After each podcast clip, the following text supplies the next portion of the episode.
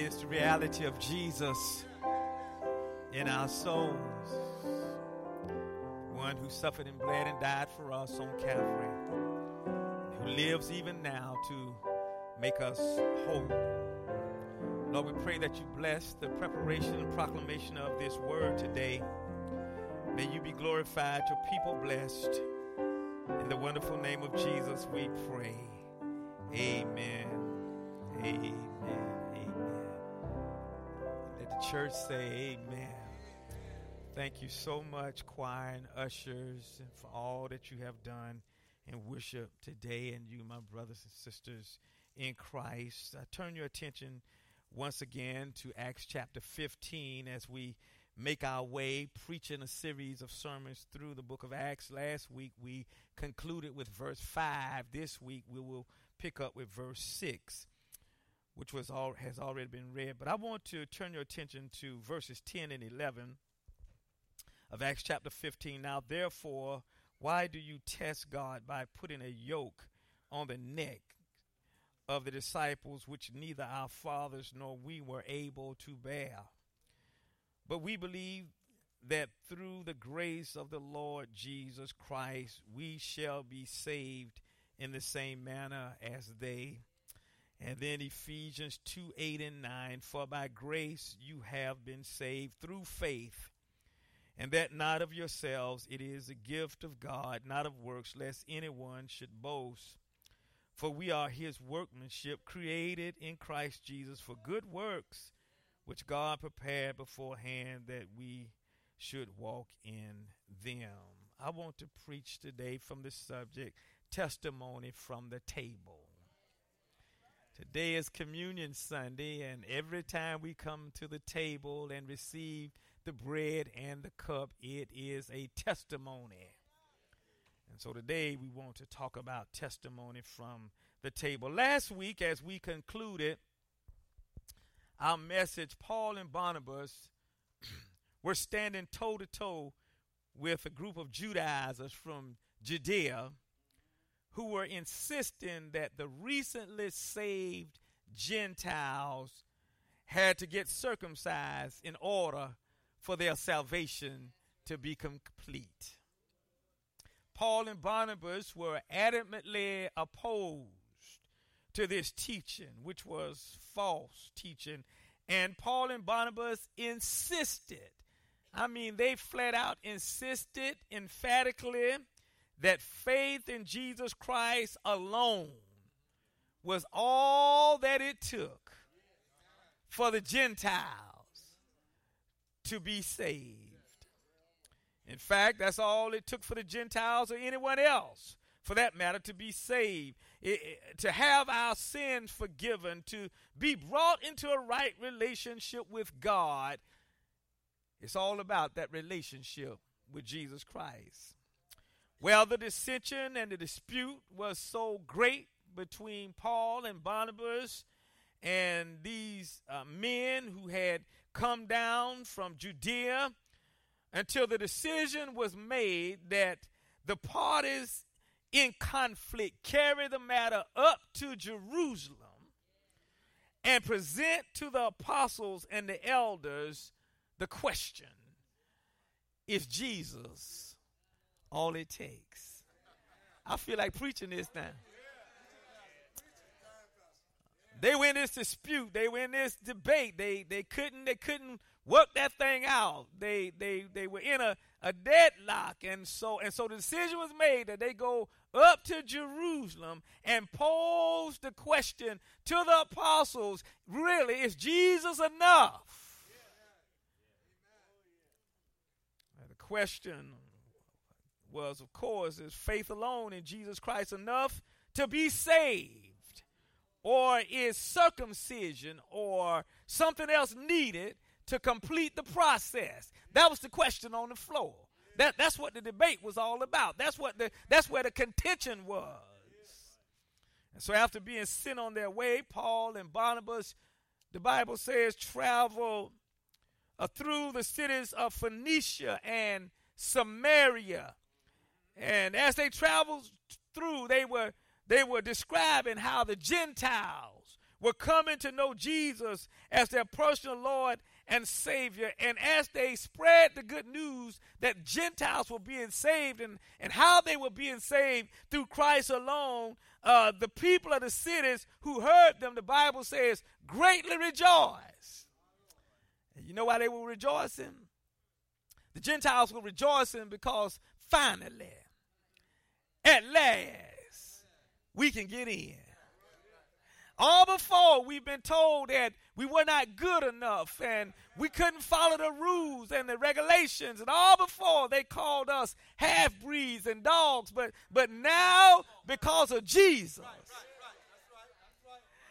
So they were rejoicing they, they were saying we, we could get in now. It's kind of like when, when we came to know Jesus as our Lord and Savior. Some of us have been told that we would never get in.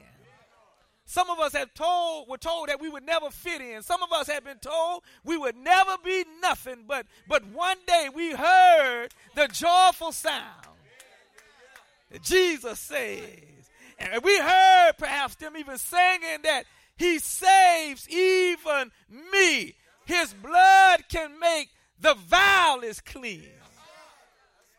Hit his blood. Atone for me. Oh, happy day. We found out that even we could get in. Y'all, as messed up as we were, as unholy as we were, uh, as wicked as we were, as deceitful as we were, out of all of the stuff that we had done, that we could get in because his blood was enough. What can wash away my sin? Nothing but the blood of Jesus. What can make me whole again? Nothing but the blood of Jesus.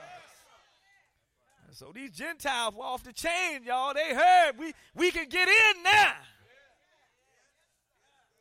So notice in verse 4 and when they had come to Jerusalem, they were received by the church and the apostles and the elders. The folk were glad to see them, and they reported all things that God had done through them. And I like this because when they got there to Jerusalem, they reported all things that God had done through them. They, they were not talking about what all they had done. They were careful to tell the people that God did it. And listen, good hope, we, we ought to get into practice of, of, of telling folk whatever measure of success we have at this church. It, it ain't about how good we are and about how smart we are and about how educated we are and about how much experience we have. But whatever God allows good to happen here, it's because of His grace.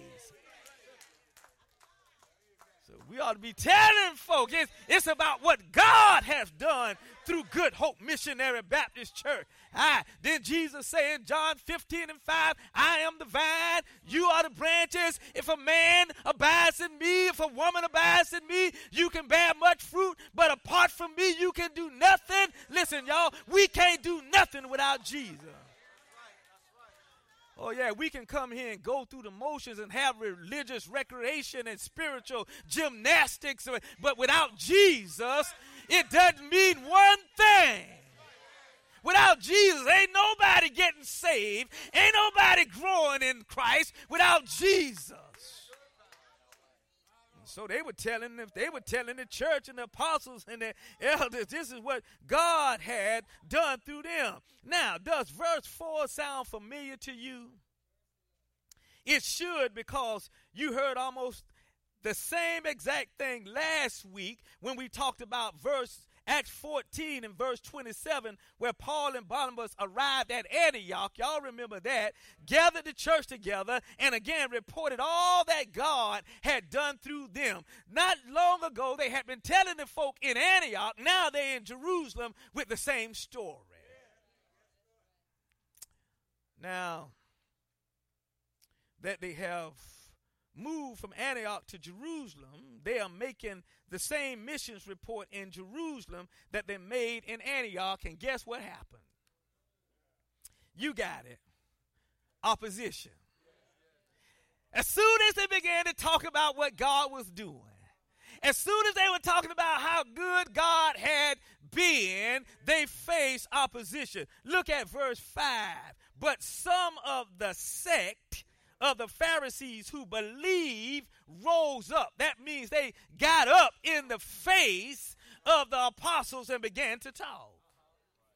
Rose up in the face of the assembly. This is what they said it is necessary to circumcise them. What they're saying to Paul and Barnabas is, we don't care what you say. We, we don't make any difference what you've been saying. This is what we say. I know you've been talking about Jesus alone, and that's all you need, but but we telling you that there's something else. In order for them to be saved, they got to be circumcised. Says it's necessary. Not only that, and command them to keep the laws of Moses. Now, does that sound familiar to you? It should. Because look back at verse 1 of chapter 15. And certain men, we talked about this last week, and certain men came down from Judea. They made the 300 mile trip from Judea down to Antioch and taught the brethren, what did they teach them? Unless you are circumcised according to the customs of Moses, you cannot be saved. Now, let me point out something here in the text that's very important, something that the casual eye, the casual reader would miss. Here it is. The group pushing the hot button of circumcision in verse 1 is different from the group pushing the hot button of circumcision in verse 5. Y'all tracking with me? We got we got Bible students in the house. All right, all right, here it is. The group in verse 1, according to Luke's description of them, were not saved. Yeah. The, the, the group in, in, in, in, in verse 1, according to Luke's description of them, were not saved. That's right. They were in church, they were a part of the fellowship. They assume, get this, they assume the role of teaching. Nobody made them teachers. They assume the role of teaching. They were teaching the brethren that circumcision was necessary. So they were teaching, but they were not born again believers in Jesus Christ. Well, how do you know? We know by the way Luke identifies them. Luke refers to them in verse 1, look at the text, as men. You see that? And certain men came down from Judea. What Luke is saying is that they are certain men without any spirituality or relationship with Jesus Christ. He's saying they just men. They, they are just mortal men. Luke says they're men who taught the brethren. Not as believers. Notice he didn't say they are believers in Jesus Christ who taught the brethren. Now, by contrast, notice how Luke describes the group in verse 5, saying, But some of the Pharisees who what? Believed. You see the difference? In verse 1, they're just men. But in verse 5, Luke says, Who believe rose up saying it is necessary to circumcise them and to command them to keep the laws of Moses. Now, interestingly enough, Luke records the non believers in verse 1 and the believers in verse 5 as essentially saying the same thing. Y'all don't miss that. Here it is, we got the non believers in verse 1 saying the same thing that the believers are saying in verse 5. Now, here's a question for you put on your theological thinking caps. Could it be that the troublemakers in verse 1, the false teachers in verse 1, could it be that those who opposed and sought to discredit Paul and Barnabas' teaching in verse 1, could it be that they had influenced the believers in verse 5? I'm just saying, y'all. I'm just saying. I'm just. I just want you to think about it. I, I think Luke put that out. I, I, don't, I want you to just think about it. Could it be that they had influenced the believers in verse 5 to join their cause? Although such would appear to be the case, and although Luke doesn't spell it out for sure, what we do know is that the men from verse 1, don't miss this, are somewhere lurking in the background as the believers in verse 5 raised the issue of circumcision to the ears of the apostles and to the ears of the elders. Now, ain't that something? As I was preparing this, I couldn't help again but think about Dr. Lampkin, that 90 year old mentor of mine when I was pastoring First Church after I retired from the military. And he said to me, Pickett, be careful. Son, be careful not to allow people to use your hands to pick peanuts out the five. Here it is, a group from verse 1, nowhere to be found. But it's the believers in verse 5 that's pushing their agenda. Are y'all looking at this text? All right, all right. Footnote. And this is for all of us and our young people in the house. Always examine the source of the information. Y'all checking with me? This churchy right here, this church stuff. Because God wants his people to be wise. Always examine the source of the information. Listen, y'all, that means ask tough questions. Questions such as what kind of, what type reputation do they have? What, what kind of reputation do they have? if you're talking about Jesus and ministry and the affairs of the church, ask the tough question how committed are they to living a Christ like life characterized by the fruit of the Spirit? Y'all know that. Love, joy, peace, patience, kindness, goodness, gentleness, faithfulness, self control how, how committed are they? That's, that's, the, that's the first one types. How committed are they uh, in their participation and giving to the church? How, how, dedicated are they in as far as being committed to uh, participating and giving to the church for the work of evangelism that's spreading the gospel, discipleship, and mission? All right, if you're talking about marriage and folk giving out advice, yeah, it's a tough question. How long you been married?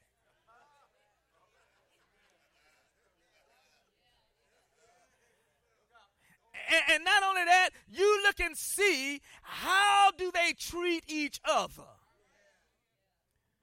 All right, all right.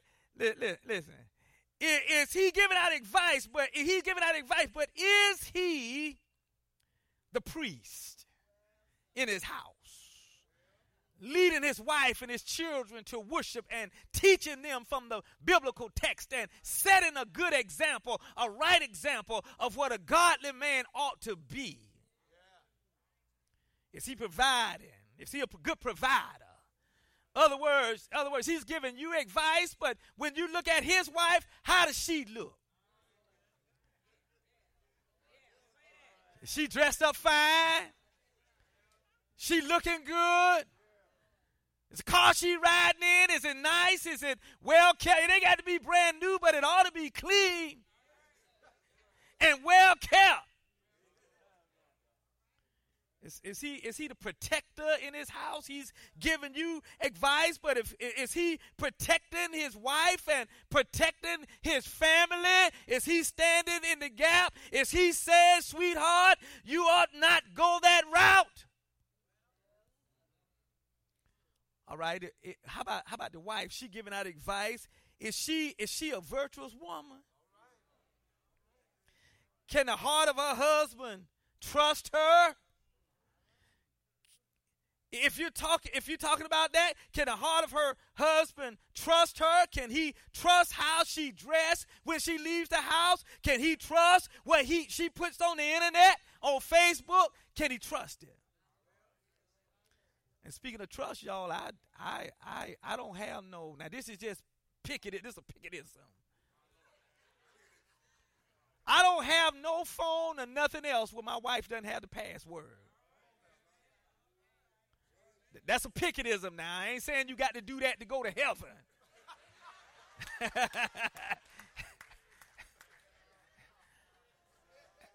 And I can leave my cell phone on the dresser, give it to my wife, and say, answer the calls at any time. She can scroll through everything, even my internet, even my internet password. She knows it. I don't have no bank account, no nothing, no no no no bank account, nothing where her name is not on it. I'm just saying, y'all.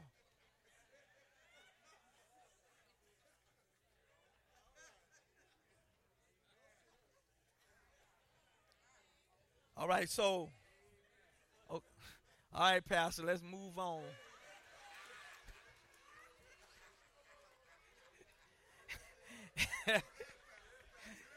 if you if you all right, if you're talking about jobs, y'all, if you're talking about if you're talking about jobs and careers, and folk are giving out advice, like the folk in verse one, perhaps. If you're talking about jobs and career, how well are they doing on their job? Is it working for them? Do they have longevity on the job? You know, when I was growing up, that people would get the five year pin, you know, the 10 year pin. Well, here's another question asked How are they doing with longevity? Do they, uh, do they have any tenure, five year pin, 10 year pin, 20 year pin, benefits, retirement?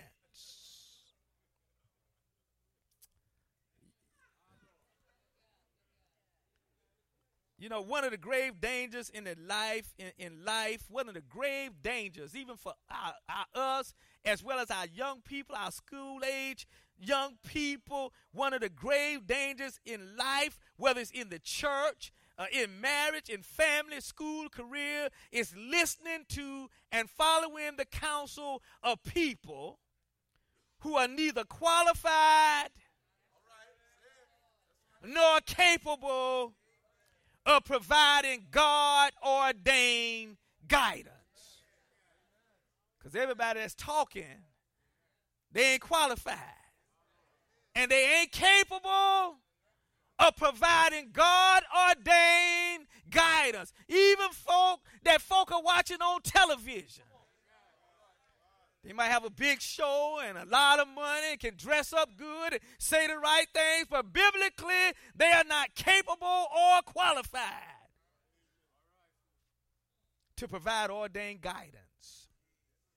So, verse 5 challenges us as believers in Jesus Christ, y'all, to make wise choices concerning whose counsel we receive. And listen, when it comes to taking advice from people, even when dealing uh, with family members and church members, we should always hold what they say, the counsel they give, the advice they share, the recommendations they make, the opinions they float. We should always hold it up to the light and the standard of God's word.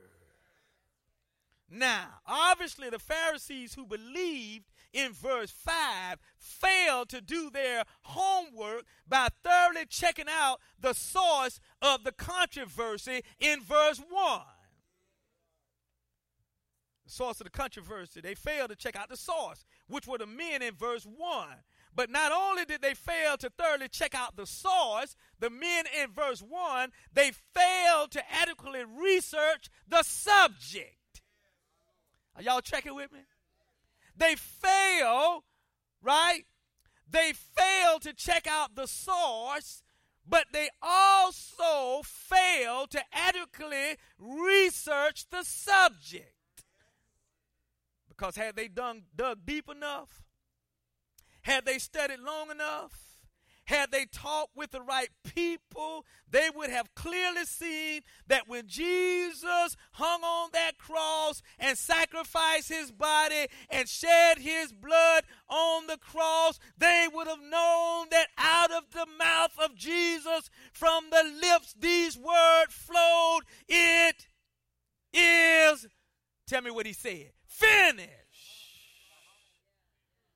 They would have checked it out they would have known that circumcision or nothing else was needed because Jesus said, It is finished. You can't add nothing to it, you can't take away anything from it. So, by failing to do diligence, the group in verse 5 were duped, deceived, hoodwinked into being part of the problem instead of being part of the solution. Everybody say, I want to be a part of the solution. Amen. I want to be a part of the solution. So, in order to be a part of the solution, I got to consider the source. Where's the information coming from? And then also, I got to research the subject. I got to know what I'm talking about. See, one of the reasons y'all, y'all, I, I mean, when I come, when I come here, I want to make sure I know what I'm talking about when I'm preaching. Cause you know, back in the day when I was growing up, sometimes the preacher was the only one that had a college education. But now, even if you don't have a college education, you got Google.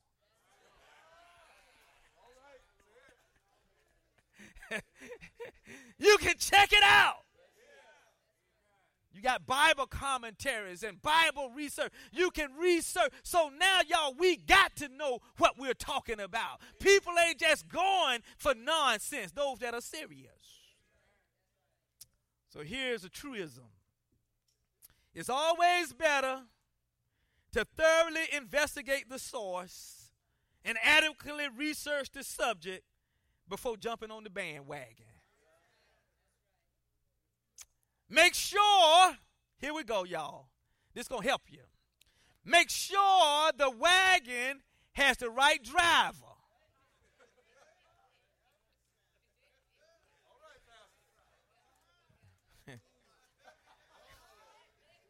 Make sure the wagon got the right driver. Because everybody's sitting in the driver's seat on the wagon. They ain't qualified.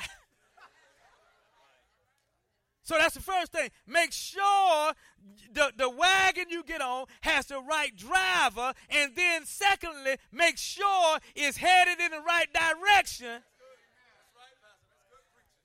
before you get home. Amen, Jesus. So here we are, y'all, in verse 6.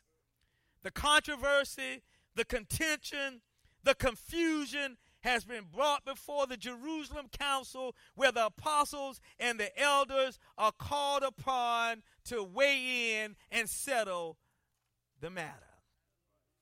So, why the apostles? Because the apostles, y'all, had credibility.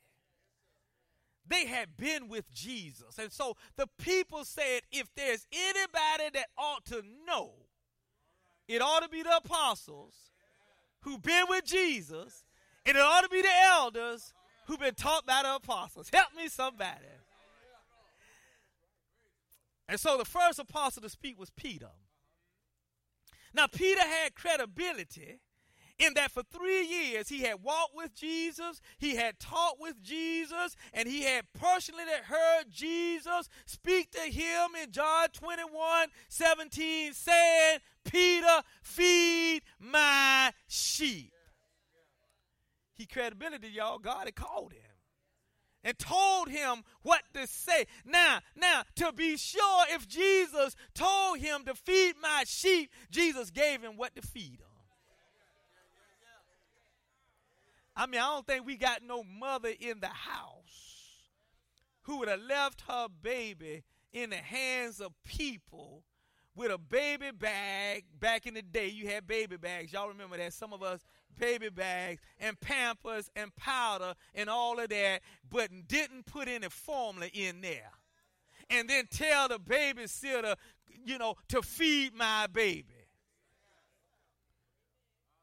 No, so what Jesus did, he gave Peter what to give to the people.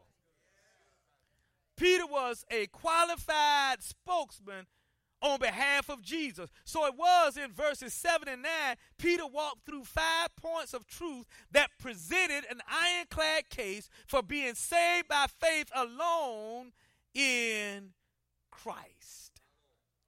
So watch this. In verse 7, Peter declares God chose his mouth to preach the gospel to the Gentiles, and they believe. What Peter said is, God called me to preach. I preached, and they got saved. Peter says preaching Jesus alone was God's idea and not man's. You see, John 3:16, for God so loved the world that he gave his only begotten son that whosoever believeth in him shall not perish but have everlasting life was not the idea of humanity. That was God's idea. Verse 8, Peter declares, God who knows the heart but he's saying, you know, y'all don't know nobody how. You talking about the Gentile, but God knows the heart. God who knows the heart, watch this, acknowledge, that means recognize, accepted the Gentiles in his family through faith alone in Jesus and did what? Gave them the Holy Spirit as he did to us. Peter said, Y'all can't deny it. These folk are spirit filled, just like we were spirit filled. Y'all can't deny it. The proof is in the pudding. You might want to reject their salvation by faith alone, but you can't do it. Verse 9 Peter declares that God makes no distinction between us and them, purifying their hearts by faith. Peter says it is faith in Jesus Christ alone that purifies, watch this, sanitizes, disinfects, cleans the hearts of the Gentiles. Peter says it ain't about circumcision or keeping the law, none of that. The only thing that can purify a person's heart is a relationship with Jesus Christ alone. And in verse 10, Peter reasons with the Judaizers by asking them to soul by asking them a soul searching and penetrating question. Peter asked them, So why do you test God? Why are you trying God? Why do you have the audacity to try God like that by putting a yoke on the neck of the disciples, which neither our fathers nor we were able to bear? Peter said, Your father couldn't keep the law. His father couldn't keep the law. You can't keep the law. I can't keep the law. So how you going to predicate salvation upon the law? You can't do it. Peter's question must have sent shock waves down the spines of those who heard him as he challenged them and us to come to the realization that none of us none of us can keep the law aside from the cleansing blood of Jesus, all of us are doomed. Verse 11, Peter rounds third base and heads for home with the words, But we believe. Peter said, We believe, we meaning the apostles believe. We, meaning those who walk with Jesus, believe. We, meaning those who talk with Jesus, believe. We, meaning those who were mentored by the Master and led by the Lord, we believe based upon what He said to us and showed us from the Scriptures. We believe that through the grace of the Lord and Savior Jesus Christ, we shall be saved in the same manner as they, meaning the Gentiles by saying we shall be saved like them and and not that they shall be saved like us.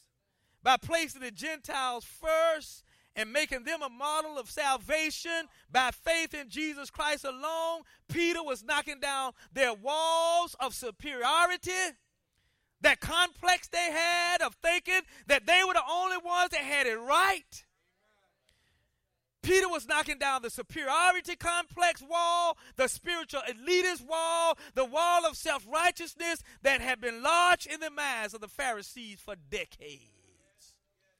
With that one verse, with that one argument, Peter knocked it down and said, It ain't about that.